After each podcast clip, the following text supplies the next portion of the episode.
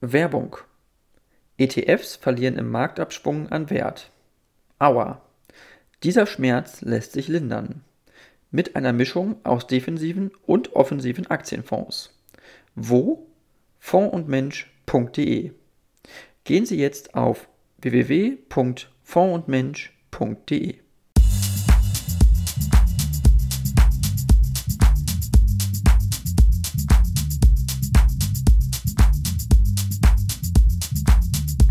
dann äh, vielen, vielen Dank, äh, Frau Hoffmann, Christiane Hoffmann. Sie sind eine deutsche äh, Journalistin. Seit Januar 2022 äh, sind Sie die erste stellvertretende Sprecherin der Bundesregierung und äh, auch erste stellvertretende Leiterin des Presse- und Informationsamtes der Bundesregierung.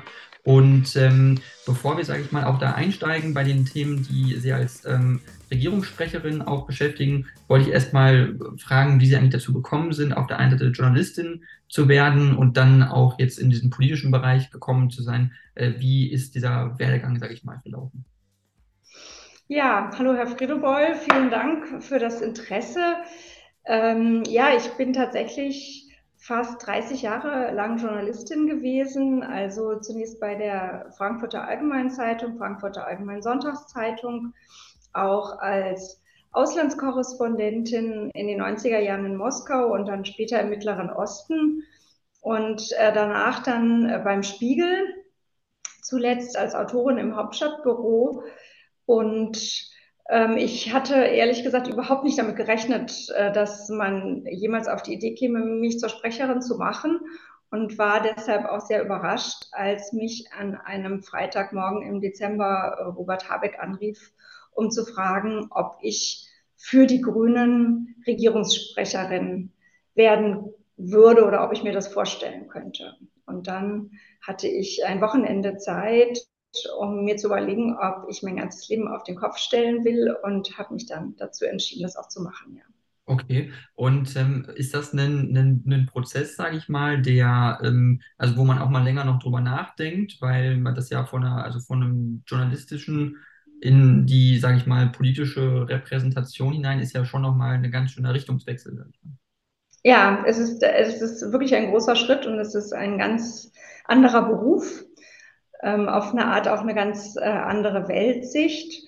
Und ja, ich hatte einfach nicht viel Zeit, mich zu entscheiden, aber letztlich ähm, hat mich ähm, das Interesse daran, Teil ähm, einer eines Regierungsprojekts zu sein, von dem ich denke, dass es äh, gut ist für dieses Land. Das war eigentlich das Hauptmotiv, also gefragt zu werden, ähm, wollen Sie da mitmachen, können Sie sich das vorstellen, da mitzumachen? Ähm, und dann, nachdem ich ähm, so viele Jahre, ja Jahrzehnte Regierung begleitet, sehr kritisch begleitet und auch kritisiert hatte, ähm, dann einfach zu sagen, nein, das, äh, das dabei zu sein, äh, mitzumachen, kann ich mir nicht vorstellen. Das, das äh, fühlte sich für mich falsch an. Ich, ähm, ich hatte wirklich ähm, die Motivation, ähm, bei diesem Projekt äh, teilzunehmen und das, was man als Sprecherin äh, da tun kann und beitragen kann, auch beizutragen. Okay. Ähm, Einmal ganz kurz zu Ihrem Hintergrund, weil Sie waren ja unter anderem auch bei der Frankfurter Allgemeinen Zeitung tätig und äh, bei der Frankfurter Allgemeinen äh, Sonntagszeitung, so steht zumindest äh, bei Wikipedia. Und Sie waren ja auch Korrespondentin in äh, Moskau unter anderem und auch in Teheran, lese ich. Also vielleicht noch mal kurz dazu, was haben Sie damals vielleicht auch so für Eindrücke gesammelt als Korrespondentin im Ausland, dass Sie jetzt auch merken, das hilft in der Tätigkeit auch als Regierungssprecherin einfach? Ja, auf, ähm, auf eine merkwürdige Art sind ja diese beiden Länder dann sehr ins Zentrum gerückt, auch der, der Politik, auch auf eine traurige Art äh, in, in der Zeit der Ampelregierung. Also ich war in der zweiten Hälfte der 90er Jahre ähm, in Russland Korrespondentin und habe damals eigentlich äh, begonnen mit der Berichterstattung über ähm, den Krieg, den, den Russland ähm, in Tschetschenien geführt hat. Und äh, ich habe schon einiges an der Kriegführung jetzt auch in der Ukraine ähm, dort wiedererkannt äh, von dem, äh, was ich damals in Grosny und in Tschetschenien ähm, gesehen habe. Und ähm, Iran ist ja im letzten Jahr auch noch mal sehr in den Fokus gerückt mit äh, den Repressionen gegen die Frauen dort und äh, der, der Bewegung gegen das Kopftuch und der, dieser, der brutalen Niederschlagung. Also natürlich hilft es, diese Länder etwas zu kennen und diesen Hintergrund zu haben. Aber ich würde sagen, das Wichtige, was ich eingebracht habe ähm, in diese neue Tätigkeit, ist eigentlich mein Wissen darüber, wie in Berlin Politik gemacht wird und ähm, wie äh, ja, wie das politische Berlin funktioniert. Das ist eigentlich, glaube ich, eher das Wichtigere gewesen. Mhm. Aber eine, eine Kenntnis von Russland, ich habe mich ja äh, praktisch zehn Jahre lang ziemlich intensiv mit Russland beschäftigt, habe Russisch studiert und ähm, bin viel im Land gewesen. Das hilft natürlich auch, klar. Hm, okay, verstehe. Natürlich, das ist, äh, hilft definitiv, also sozusagen die Kultur auch kennenzulernen und das, äh, wie die Menschen auch, auch leben. Aber ähm, jetzt nochmal kurz äh, dazu konkret. Also haben Sie auch das Gefühl, dass man dieses System, weil, weil Russland ist ja ein anderes System als jetzt, also Europa grundsätzlich und im Iran ja auch nochmal, ähm, dass man das gespürt hat, dass man es gemerkt hat, dass es irgendwie anders ist und dass man auch äh, kein Verständnis dafür hat, aber man versteht, warum sich Menschen in diesen Ländern vielleicht so verhalten, wie sie sich verhalten, weil sie eben Angst vor Repressionen haben, weil sie Angst vor Verfolgung haben und vor Überwachung zum Beispiel. Ja, ich glaube, allgemein kann man sagen, dass es, ähm, dass es hilft, wenn man, so wie ich, ähm, mal eine Zeit lang am Rand von Europa oder außerhalb von Europa, außerhalb des klassischen Westens gelebt hat, weil das natürlich auch ein Verständnis dafür mitbringt, ähm, wie der Rest äh, der Welt auf den Westen schaut. Also das ist, glaube ich, einfach ein, ein, ein größeren Horizont, den man damit hat. Aber ja, ich, ich, also Russland war ja in der zweiten Hälfte der 90er Jahre, als ich dort gelebt habe, keine Diktatur oder kein autokratisches System, äh, wie es das heute ist, sondern war eine sehr problematische Demokratie, also ein Land, das versucht hat, aus dieser totalitären Vergangenheit kommend ähm, dann sich zu einer Demokratie zu entwickeln mit diesen sehr radikalen marktwirtschaftlichen Reformen. Ähm, und da, es war damals ein Land in der Transformation, aber kein Unterdrückungsstaat. Ähm, mit Iran, äh, äh, als ich dort gelebt habe, gab es auch äh, die Zeit der Präsidentschaft äh, von äh, Mohammed Khatami, wo es so eine Hoffnung gab, dass die Islamische Republik sich reformieren würde und ähm, letztlich sich auch wandeln könnte in Richtung auf eine Demokratie. Damit gab es eine solche Bewegung und, und auch Reformansätze, aber die sind letztlich gescheitert und äh, heute ist dieses System ebenso repressiv ähm, wie noch nie. Mhm, genau, das, man sieht es ja regelmäßig. Also wenn man jetzt die Nachrichten liest, äh, auch die Zuhörerinnen und Zuhörer wissen das auch, denke ich, äh, wenn man Nachrichten verfolgt. Also was man aus dem Iran äh, mitbekommt, ist ja schrecklich. Ähm, jetzt würde ich Sie gerne einfach mal fragen, ich weiß auch nicht, wie weit ich da gehen darf, aber was die Bundesregierung betrifft, ähm, also inwiefern geht man da dann mit so einem Land um in den Beziehungen, sage ich mal? Also gibt es noch ähm, Kanäle, diplomatische Kanäle äh, in den Iran, Kommunikationskanäle? Hat man noch Ansprechpartner oder ist das komplett auf Eis gelegt mittlerweile?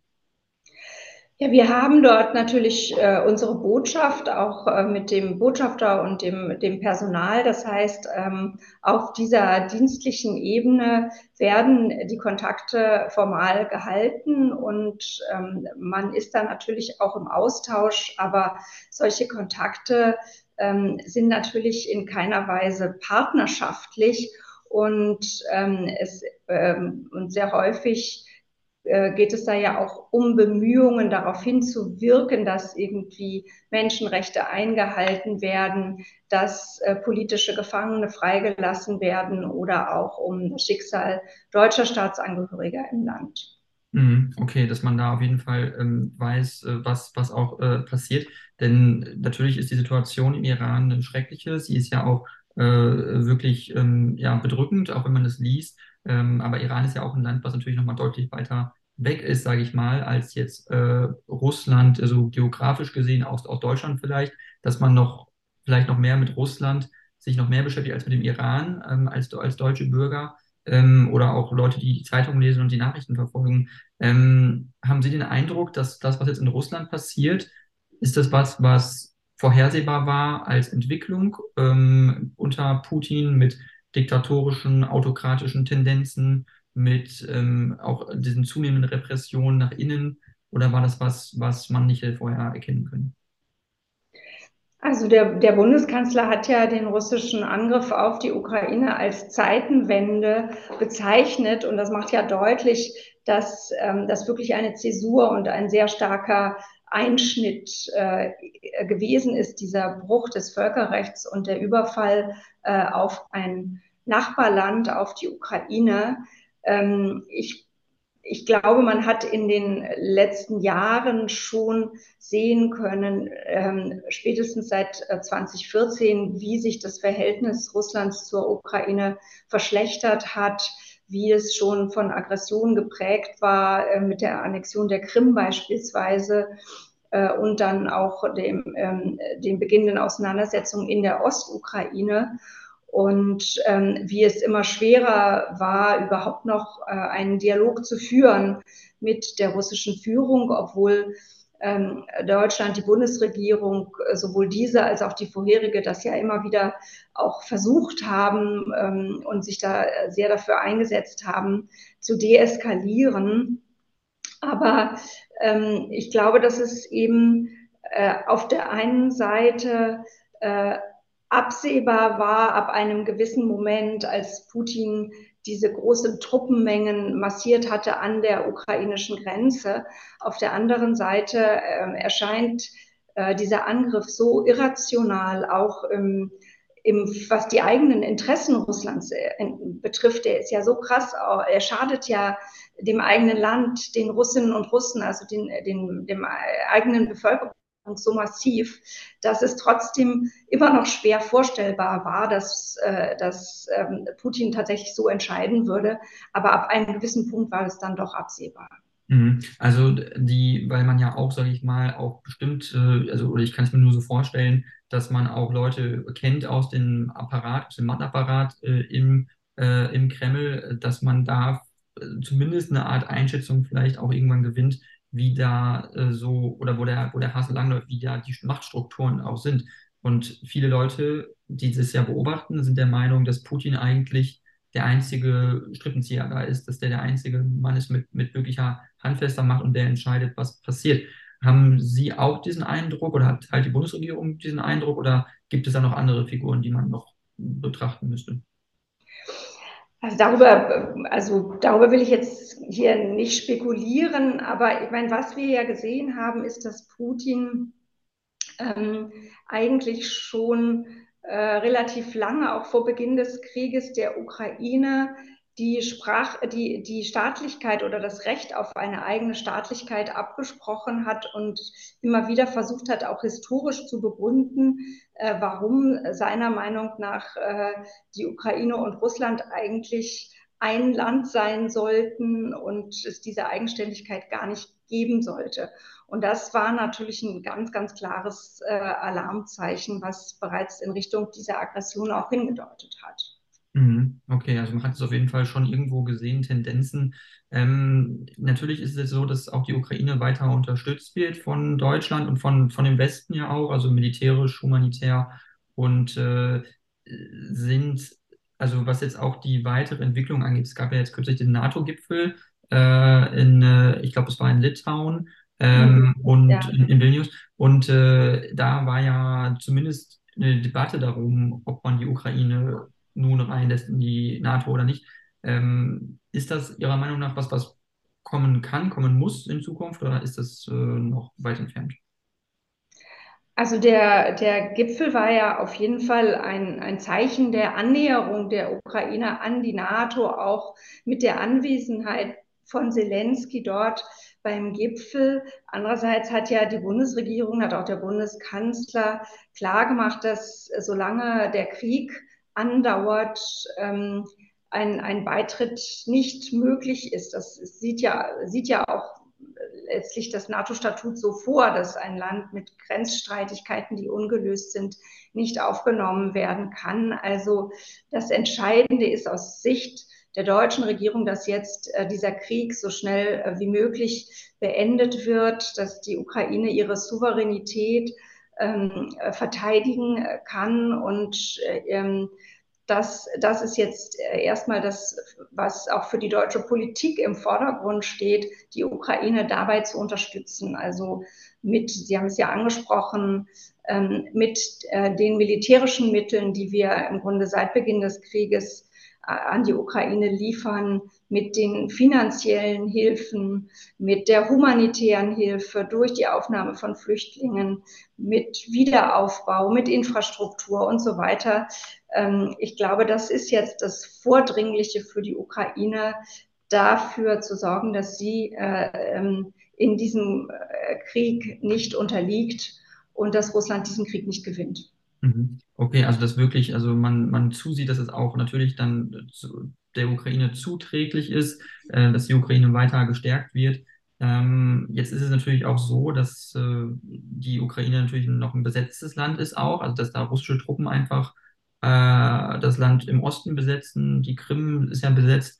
Ähm, ist das realistisch, dass die Ukraine wirklich die komplette territoriale ähm, Integrität wieder zurückgewinnt oder ist das ähm, außerhalb des Möglichen? Also das ist jetzt nicht an uns, das zu beurteilen. Also für unsere Politik ist eben leitend, dass wir sagen, wir unterstützen die Ukraine in ihrem Abwehrkampf gegen die russische Aggression und ähm, wann es einen Zeitpunkt geben kann, wo man von ukrainischer Seite glaubt, in Gespräche mit Russland einzutreten, wo das vielleicht Sinn machen könnte. Das ist letztlich äh, Sache der Ukraine. Für uns ist es wirklich entscheidend, dass wir die Ukraine gegen diese Aggression unterstützen. Mhm. Okay, aber man muss sich immer wieder einfach nochmal klar machen, dass Russland über sein Nachbarland hergefallen ist. Ein durch nichts gerechtfertigte, komplett unbegründete ähm, äh, Aggression, die ähm, bereits so viele Menschen das Leben gekostet hat. Und das ist das, äh, das ist das Geschehen, was jetzt dort passiert und wo das äh, entscheidend ist, dass Deutschland, dass Europa, dass natürlich auch die USA da in ihrer Unterstützung für die Ukraine nicht nachlassen. Mhm, definitiv. Äh, ich bin da total unterstütze die ihre Linie, sage ich mal, und ihre Meinung. Ähm, jetzt hat ja die USA auch angekündigt, äh, dass äh, Streubomben geliefert werden sollen, unter anderem, was ja wohl, also ist ja international geächtet. Sowas ähm, ist das trotzdem was, was, wo man sagt, das muss man jetzt machen, weil man sieht auch keine andere Möglichkeit, ansonsten die Ukraine noch, noch besser zu unterstützen, weil anders geht es irgendwie nicht. Also ähm, Deutschland ist ja der Konvention zur Ächtung von Streumunition beigetreten und besitzt auch keine Streumunition und liefert also folglich auch keine Streumunition. Das ist, ähm, das ist unsere Position, was das angeht. Und was jetzt ähm, unsere Verbündete in dieser Sache machen, die das vielleicht anders sehen, das kommentieren wir nicht, aber für uns gilt, wir machen das nicht. Okay, verstehe. Ähm, gut, dann äh, zu diesem Themenpunkt äh, ist ja natürlich äh, was, wo man noch länger drüber sprechen könnte, aber ich möchte ganz gerne auch nochmal zum nächsten Punkt kommen und zwar ist es äh, die künftige US-Wahl nächstes Jahr 2024, äh, wo Joe Biden, der aktuelle US-Präsident, antreten wird gegen einen republikanischen Gegenkandidaten und es kann durchaus sein, dass es der nächste, äh, dass es Donald Trump wird, der ehemalige US-Präsident. Ähm, haben Sie vielleicht auch persönlich da Sorge, dass äh, es möglich ist, dass Trump wiedergewählt wird äh, und womöglich dann nochmal vier Jahre lang die also transnationalen Beziehungen zu den USA doch deutlich äh, geschädigt werden einfach?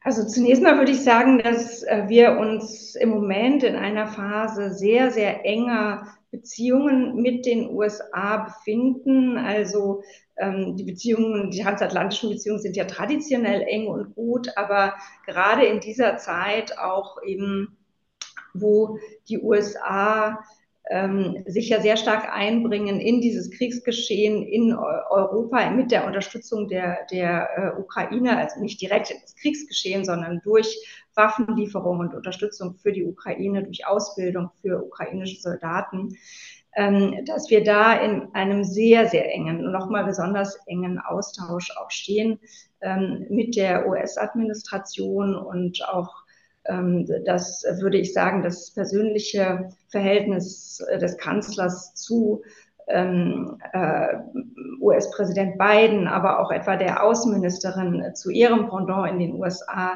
sehr, sehr vertrauensvoll und sehr gut ist.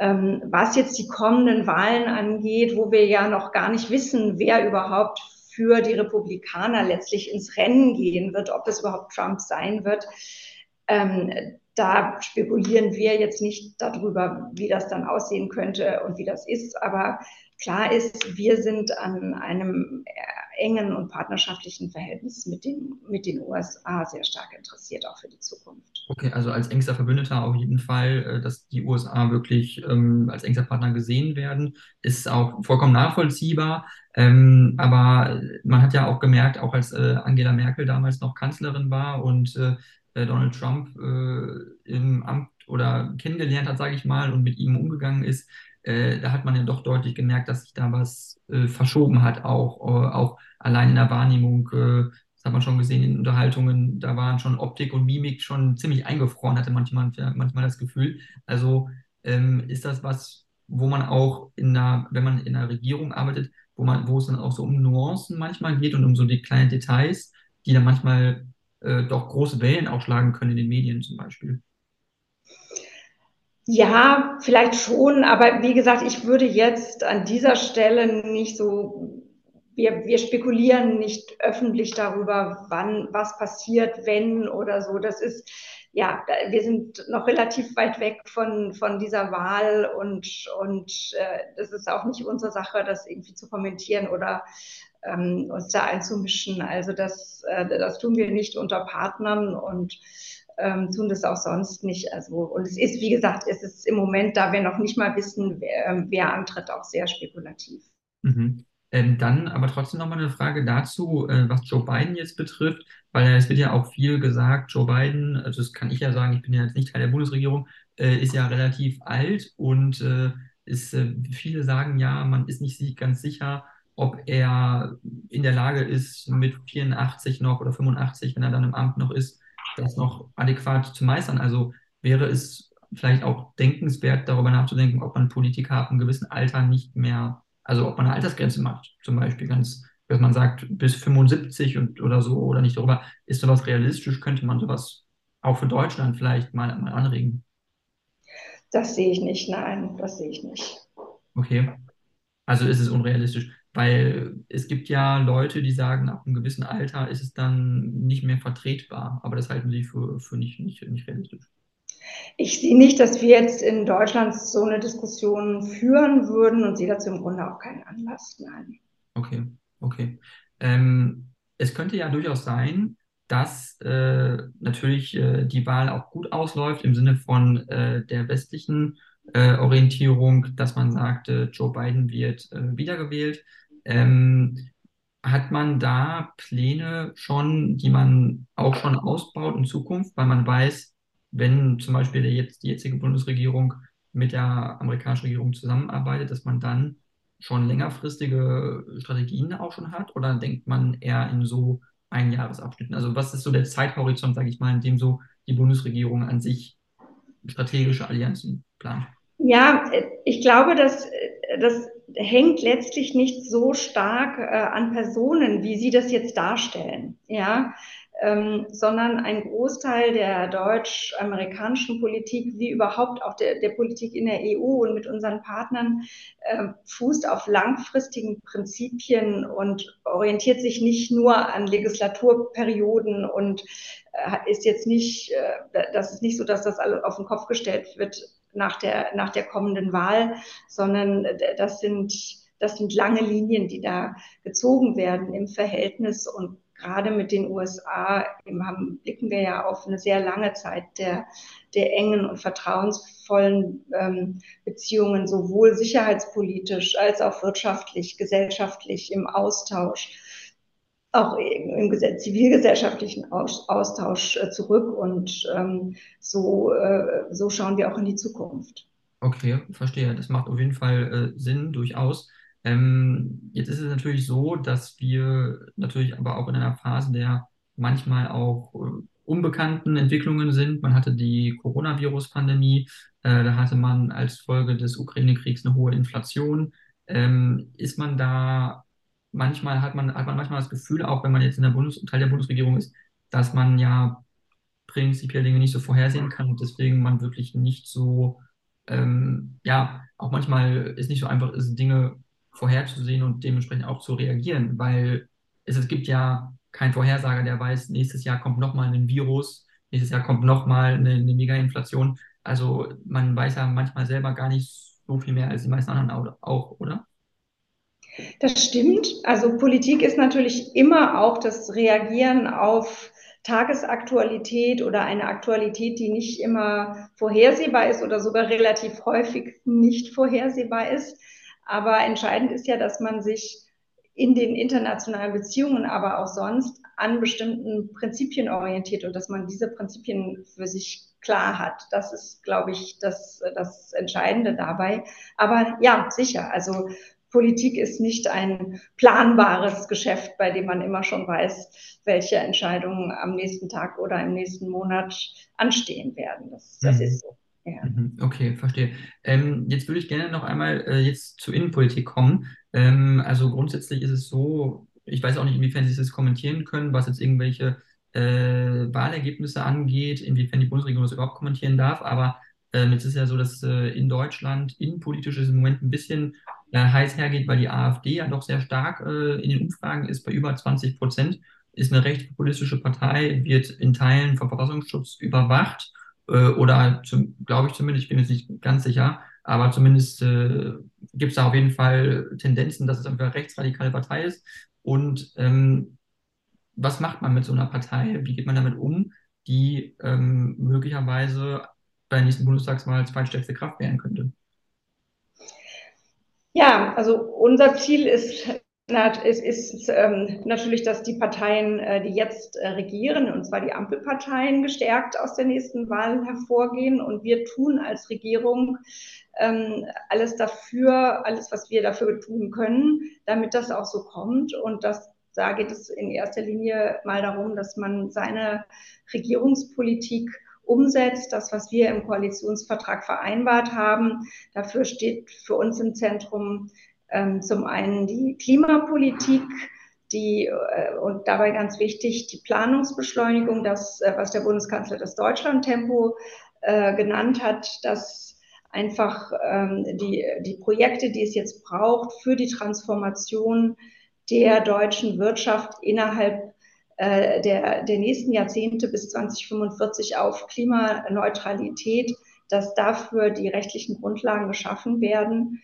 Ähm, das, das ist das, was für uns jetzt im Fokus steht, nachdem im letzten Jahr natürlich sehr stark ähm, die Bewältigung äh, des Krieges gegen die Ukraine, der Folgen, Energiesicherheit ähm, ganz stark im Zentrum standen mit äh, dem Stopp äh, der, der russischen Lieferungen und der Unabhängigkeit von russischer fossiler Energie.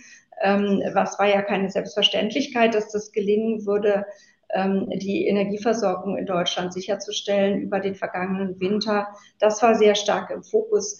Also ähm, das, was, was wir tun, um demokratische Kräfte in Deutschland äh, weiterhin zu stärken, ist äh, die Art, wie wir regieren. Das, hm. äh, darum geht es für uns. Okay, also das Land zu stärken und natürlich auch einen, vielleicht auch einen Appell von sozusagen auch Sicherheit und auch Zuversicht äh, auszudrücken, weil man ja das Gefühl hat, dass auch viele Leute, insbesondere in Ostdeutschland, sich äh, manchmal nicht so repräsentiert fühlen ähm, ist das was, was auch, also ist das manchmal die, also es wird ja immer gesagt, die Politik macht manchmal Fehler. Ich bin, glaube ich, der, also ich bin nicht der Meinung, dass die Politik Fehler macht. Ich glaube, dass viele Umstände einfach dazu geführt haben, dass Leute in Ostdeutschland einfach unzufrieden sind, ähm, wegen ähm, natürlich einem wirtschaftlichen schlechteren Bedingungen und geringeren Durchschnittseinkommen, das stimmt. Aber da kann man jetzt nicht immer nur eine einzelne Regierung oder einzelne Politiker für verantwortlich machen, weil das ja historische Verwer Verwerfungen sind, wenn man sich die, die Einheit anguckt.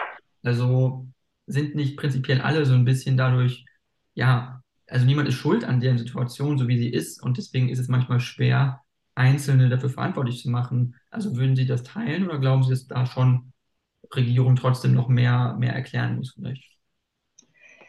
Ja, also man kann, man kann immer versuchen, besser zu sein und äh, natürlich äh, werden Fehler gemacht und ist nicht, ist nicht äh, alles ideal. Und der, der Bundeskanzler hat es ja auch schon mal durchblicken lassen, dass er sich manchmal wünschen würde, dass Auseinandersetzungen weniger öffentlich ausgetragen würden in der Regierung, weil das vielleicht natürlich auch äh, Bürgerinnen und Bürger verunsichern kann. Aber ich, ich glaube, es gibt ein grundsätzliches Verständnis dafür, dass in einer solchen Zeit des Umbruchs, in der wir leben und in der äh, so viele Veränderungen anstehen, in der ein Krieg in Europa geführt wird und Sie haben das ja selber gesagt, ähm, auch Krisen aufeinander folgen, ähm, dass das Menschen besorgt und, ähm, und Ängste hervorruft. Das ist, äh, glaube ich, sehr verständlich und es ist unsere Aufgabe, das auch äh, zu adressieren und ähm, ein, auch zu zeigen, wie es in ein, wie daraus eine positive Zukunft für Deutschland und letztlich auch für jeden Einzelnen in diesem Land erwachsen kann und dass ähm, viele Chancen in diesen Veränderungen auch liegen. Mhm, äh, definitiv. Ähm, inwiefern ist das denn, oder kann man denn sagen, dass das manchmal schwierig ist? Also in Deutschland gibt es ja jetzt eine Regierung, die besteht aus drei Parteien und äh, in anderen Ländern gibt es dann auch auch solche Koalitionen, aber zum Beispiel in den USA ist es ja was ganz anderes, da gibt es das eben nicht. Da ist es einfach immer nur entweder die eine Partei oder die andere. Ähm, kann es manchmal auch ein Problem sein, dass es zu viele Parteien gibt, die dann wirklich ja auch ein bisschen so ihre eigenen Interessen so ein bisschen durchsetzen und am Ende, äh, also ich will jetzt nicht sagen, dass die FDP da ja komplett andere Interessen hätte als jetzt die SPD oder die Grünen, aber dass dann doch ähm, es schwieriger ist, äh, wirklich das kohärent zusammenzuführen.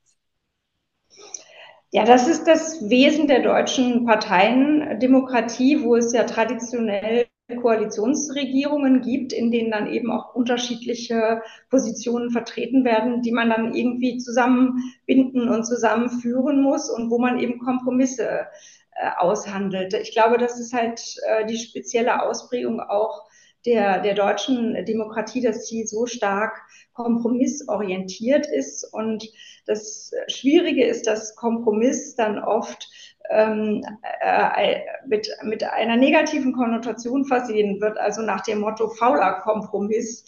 Ähm, das ist aber ein, ein falsches Branding, wie man heute sagen würde, finde ich, ähm, weil ein Kompromiss ja gerade in der Demokratie auch etwas sehr, sehr Positives ist, weil er eben verschiedene Interessen äh, mit einfließen lässt und letztlich ein, ein, ähm, ein Konglomerat verschiedener Interessen darstellt und damit verschiedene Ansichten und Prioritäten auch berücksichtigt. Ich glaube, dass das Deutschland genau äh, mit dieser Art von Kompromissdemokratie auch gut gefahren ist und dass im Aushandeln dieser Kompromisse auch ein, ein eigener Wert liegt.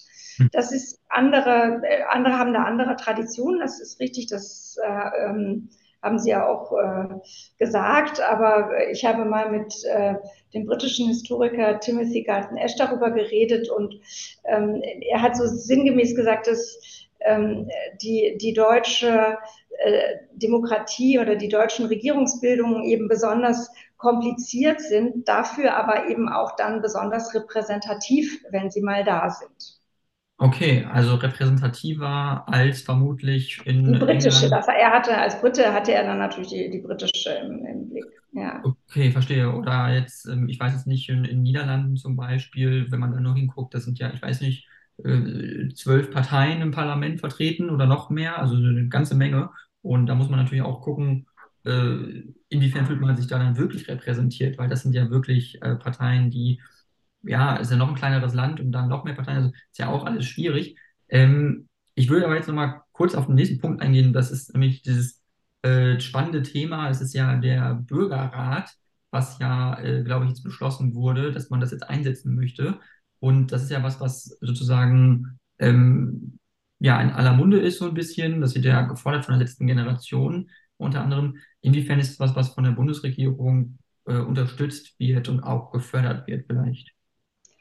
Also der Bürgerrat ist ja, ist ja ins Leben gerufen vom Parlament. Ne, das, das hat ja der Bundestag äh, eingesetzt. Insofern hatte jetzt äh, die Exekutive damit äh, erstmal nicht unbedingt äh, viel zu tun. Insofern ist das, das ist eigentlich Sache des Parlaments. Aber es gibt ja seit, seit vielen Jahren in Deutschland ähm, Überlegungen ähm, dazu, wie man ähm, Demokratie partizipativer nochmal gestalten kann, weil ähm, ja oft auch in Umfragen sich zeigt, dass Menschen das Gefühl haben, ähm, Politik ist weit weg und ich möchte eigentlich stärker mitreden können, ich möchte stärker beteiligt sein, mich stärker einbringen in diese Demokratie und ähm, das, da ist, äh, sind diese Bürgerräte eine, eine Antwort auf, auf diesen Wunsch und auf diese Frage nach mehr Beteiligung. Okay, und ist das denn äh, konkret schon, weil Sie sagen, gut, der Bundestag hat das jetzt gemacht, das stimmt. Ähm, also kann man da konkret von ausgehen, dass das dann demnächst auch eingesetzt wird, also eingeführt wird und wie setzt sich das dann zusammen? Also, weil ich sag mal so, wenn ich jetzt jemanden äh, wähle, ich will jetzt die Grünen oder die FDP bei der Bundestagswahl, dann weiß ich ja so ungefähr, wer der antritt und was das für Interessen sind und ich fühle mich dann vielleicht auch selber repräsentiert ein bisschen. Aber bei so einem Bürgerrat weiß ich gar nicht so genau, wer ist es eigentlich und inwiefern werden da dann die Interessen von mir als Person äh, repräsentiert, auch wenn dieser Bürgerrat vielleicht nichts beschließt, sondern nur Empfehlungen abgibt. Aber inwiefern ist das repräsentativer als eine Partei zu wählen? Das ist nicht repräsentativ, das ist, oder es ist, es ist eine gänzlich andere Idee. Also es ist nicht die Idee einer Repräsentation, so wie man, wie man äh, eine Partei wählt, sondern es gibt ja es gibt verschiedene Modelle von Bürgerräten, aber ähm, in der Regel wird durch Los entschieden, ähm, äh, dass Bürgerinnen oder Bürger ähm, zufällig oder welche, die sich beworben haben, das kann beides sein, es kommt, kommt auf das äh, Modell an, in ein solches Gremium ähm, äh, äh, ausgewählt werden und dann über ein bestimmtes Thema, das gesellschaftlich besonders umstritten ist, sich auseinandersetzen. Also der, der Rat, der jetzt eingesetzt worden ist beim Bundestag, da geht es ähm, meiner Meinung nach um das Thema Ernährung. Und häufig ist das Modell so, dass dann Experten angehört werden und ähm, die Bürgerinnen und Bürger, die in diesem Rat sitzen, zu dem Thema diskutieren und dann Empfehlungen für die Politik erarbeiten. Das ist, ähm, das okay. ist eigentlich das Modell. Aber sozusagen, es geht ein bisschen darum, eben ähm, die Bevölkerung in ihrer ganzen Breite ähm, einzubeziehen in einen solchen Diskussionsprozess. Darum, äh, das ist, das ist die Idee, die dahinter steht. Und bei der Repräsentation äh, gibt man ja als, als Wahlbürgerin oder Wahlbürger seine Stimme ab und dann regiert der Repräsentant sozusagen oder, oder ähm, bringt er sich im Parlament ein. Mhm. Und die, die, diese Bürgerräte sind eher beratende Gremien, in denen sich jeder Bürgerin und jeder Bürger potenziell einbringen kann. Okay, aber ähm, wenn man jetzt, sage ich mal, lost, dann, also kann dann einfach irgendjemand da reingelost werden? Ist das dann komplett zufällig oder da gibt es eben unterschiedliche Modelle. Ich glaube, aber wie gesagt, das sind nicht wir als Regierung, die wir das organisiert haben. Ich glaube, bei diesem äh, Bürgerrat, der jetzt eingesetzt wurde, äh, konnte man sich bewerben. Und dann wurde unter den Bewerbern gelost. So, so habe ich das da verstanden. Ja. Okay. Mhm, interessant, weil ja. sozusagen, wenn man dann da rein möchte, dann ist es ja quasi keine, äh, da gibt es ja keine Barriere dazwischen. Das heißt, es ist ja nur man bewirbt sich und dann kommt man, schafft man es vielleicht oder nicht. Also dieses äh, sich in der Partei irgendwie hocharbeiten und in der Partei versuchen, ähm, da gibt es ja auch eine Aus einen Wettbewerb in der Partei, sage ich mal, und eine Auswahl. Das gibt es da dann prinzipiell nicht so sehr. Nein, nein, das gibt es da gar nicht, nein. Nein, das ist gerade, glaube ich, auch Teil der, des Gedankens, der Idee, ähm, dass eben da wirklich jeder äh, sich bewerben kann oder jeder ausgewählt werden kann. Okay, gut. Und ähm, das heißt aber, damit hat die Bundesregierung in dem Sinne nicht so viel zu tun und äh, hält sich da vielleicht auch ein bisschen zurück, so wie ich das zumindest jetzt gerade verstanden habe. Ähm, oder Sie möchten jetzt wieder sein, Sie möchten jetzt widersprechen, aber ich, ich denke, das äh, ist ja dann wohl ein Projekt des Bundestages und sozusagen nicht äh, von der Bundesregierung. Ähm, aber was jetzt das Weitere angeht, ähm, was mich auch nochmal interessieren würde, weil wir jetzt auch nicht mehr ganz viel Zeit haben, ähm, was sozusagen die ähm, letzte große Debatte anging in der Innenpolitik, was äh, das Heizungsgesetz äh, anbelangt von dem Wirtschaftsministerium von Robert Habeck. Ähm, ist man, so wie Sie dann als Regierungssprecherin da, involviert, wenn es sozusagen um ein Gesetz geht, was von einem Ministerium einzeln ist? Äh, oder ist es was, wo man ja dann sozusagen raus ist, weil es quasi nur das Ministerium betrifft und dieses Ministerium sich darum dann äh, kümmert? Also wie, wie genau funktioniert das dann? Das also Sie fragen, ob ich als Regierungssprecherin da, in, inwieweit ich als Regierungssprecherin dort involviert bin. Genau, richtig. Also ich sage mal, die, äh, wenn es darum geht, wirklich die, die technische Erklärung, und das ist ja ein sehr technisches und sehr kompliziertes Gesetz, ähm, äh, dann sind wir als Regierungssprecher da nicht in erster Linie gefragt, sondern das macht dann das äh, betreffende Ministerium. Aber ähm, wir bekommen ja in der Regierungspressekonferenz, also das vielleicht nur kurz zu erklären, wir haben ja äh, dreimal die Woche, ähm, äh, sind wir als Sprecher der Bundesregierung in der Regierungspressekonferenz und stellen uns da den Fragen der Journalistinnen und Journalisten, wird auch immer wieder der Regierungssprecher oder die Regierungssprecherin ähm, äh, auf ein solches Gesetz, das sehr, sehr, sehr breit öffentlich diskutiert worden ist, dann auch angesprochen. Und dann antworten wir auch dazu, aber eher, sage ich mal, allgemein, wo stehen wir mit dem äh, Gesetz, wie lange dauert es noch ähm, und so weiter. Und während jetzt, was genau die technischen Einzelheiten und Details angeht, dann eher die Sprecherin oder der Sprecher des Ministeriums antworten.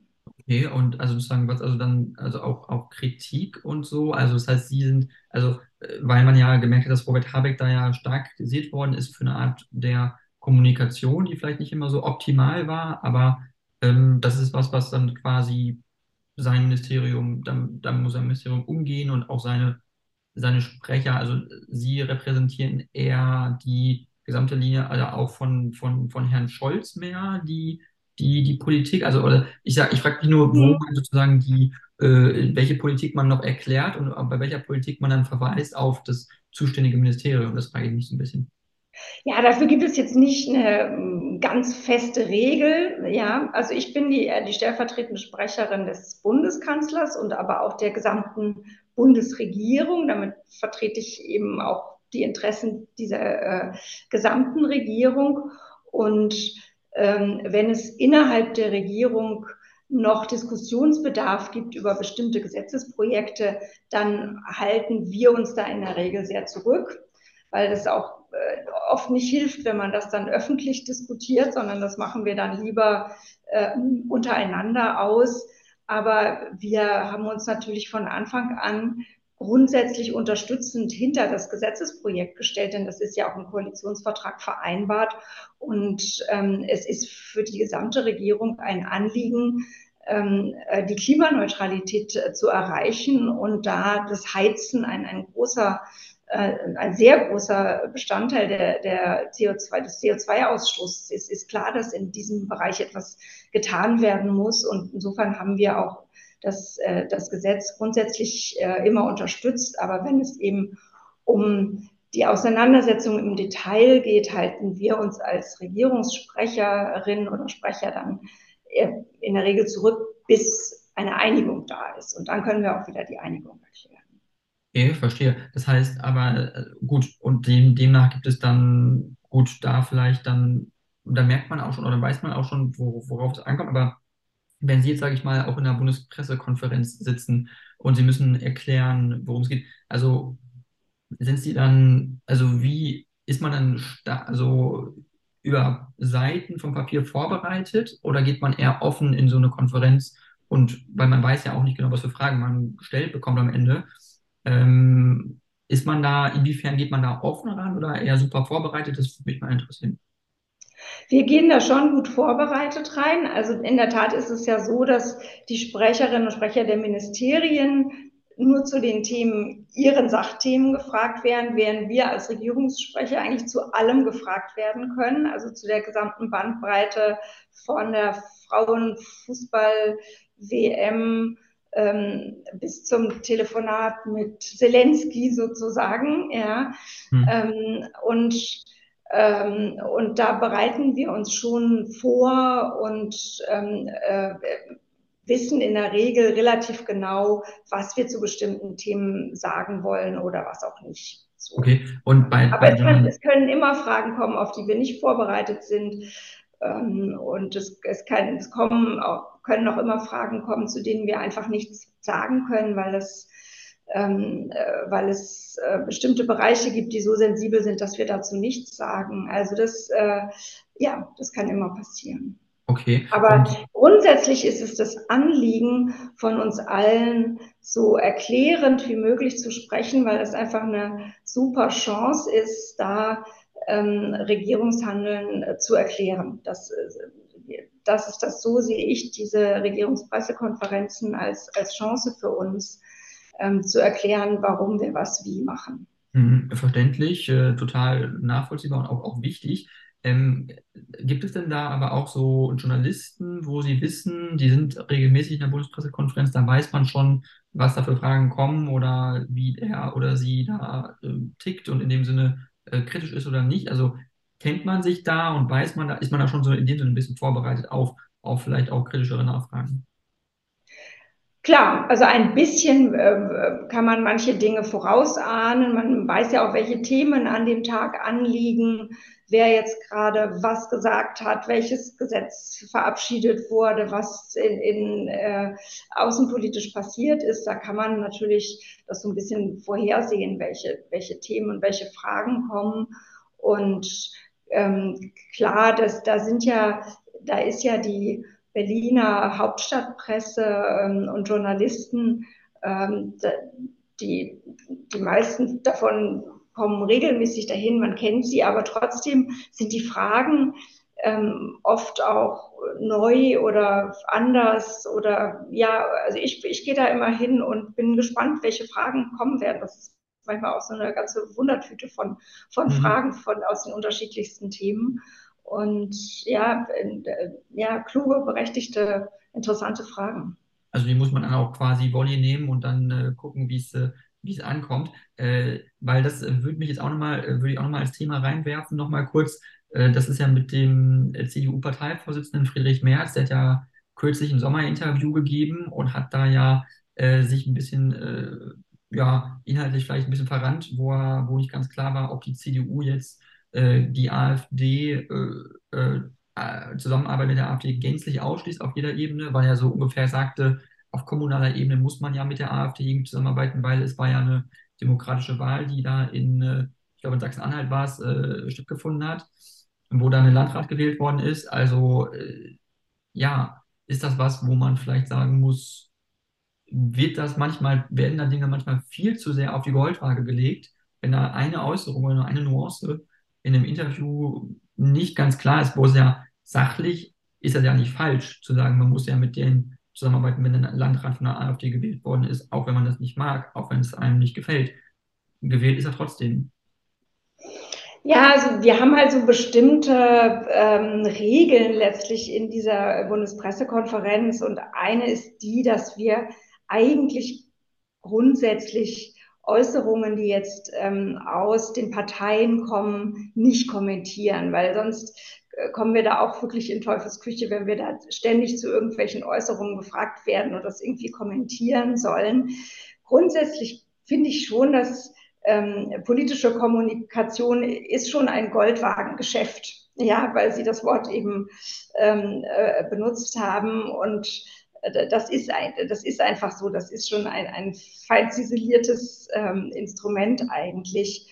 Und was jetzt ähm, Zusammenarbeit ähm, mit der AfD angeht, hat sich der Kanzler ähm, relativ deutlich oder sogar sehr deutlich äh, geäußert. Also hatte sich auch zum Beispiel in seinem Sommerinterview, das er gegeben hat, dazu geäußert und gesagt, dass es äh, eine, eine solche Zusammenarbeit nicht geben darf. Mhm.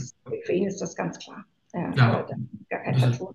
Ja. Für, Herrn, für, Herrn, Scholz ist es klar, für Herrn Merz vielleicht nicht ganz so oder zumindest äh, ist es im Interview nicht ganz so klar geworden. Ähm, aber nochmal eine abschließende Frage. Ähm, können Sie das trotzdem verstehen, dass es da manche Wählerinnen und Wähler gibt, die, also, weil viele sagen auch, es gab, glaube ich, auch eine, jemand aus dem Verfassungsschutz oder so, der mal gesagt hat, äh, eine Empfehlung abgegeben hat, man sollte die nicht wählen, so ungefähr. Also es ist ja am Ende die, die Entscheidung der Leute, wen sie wählen wollen und wen nicht.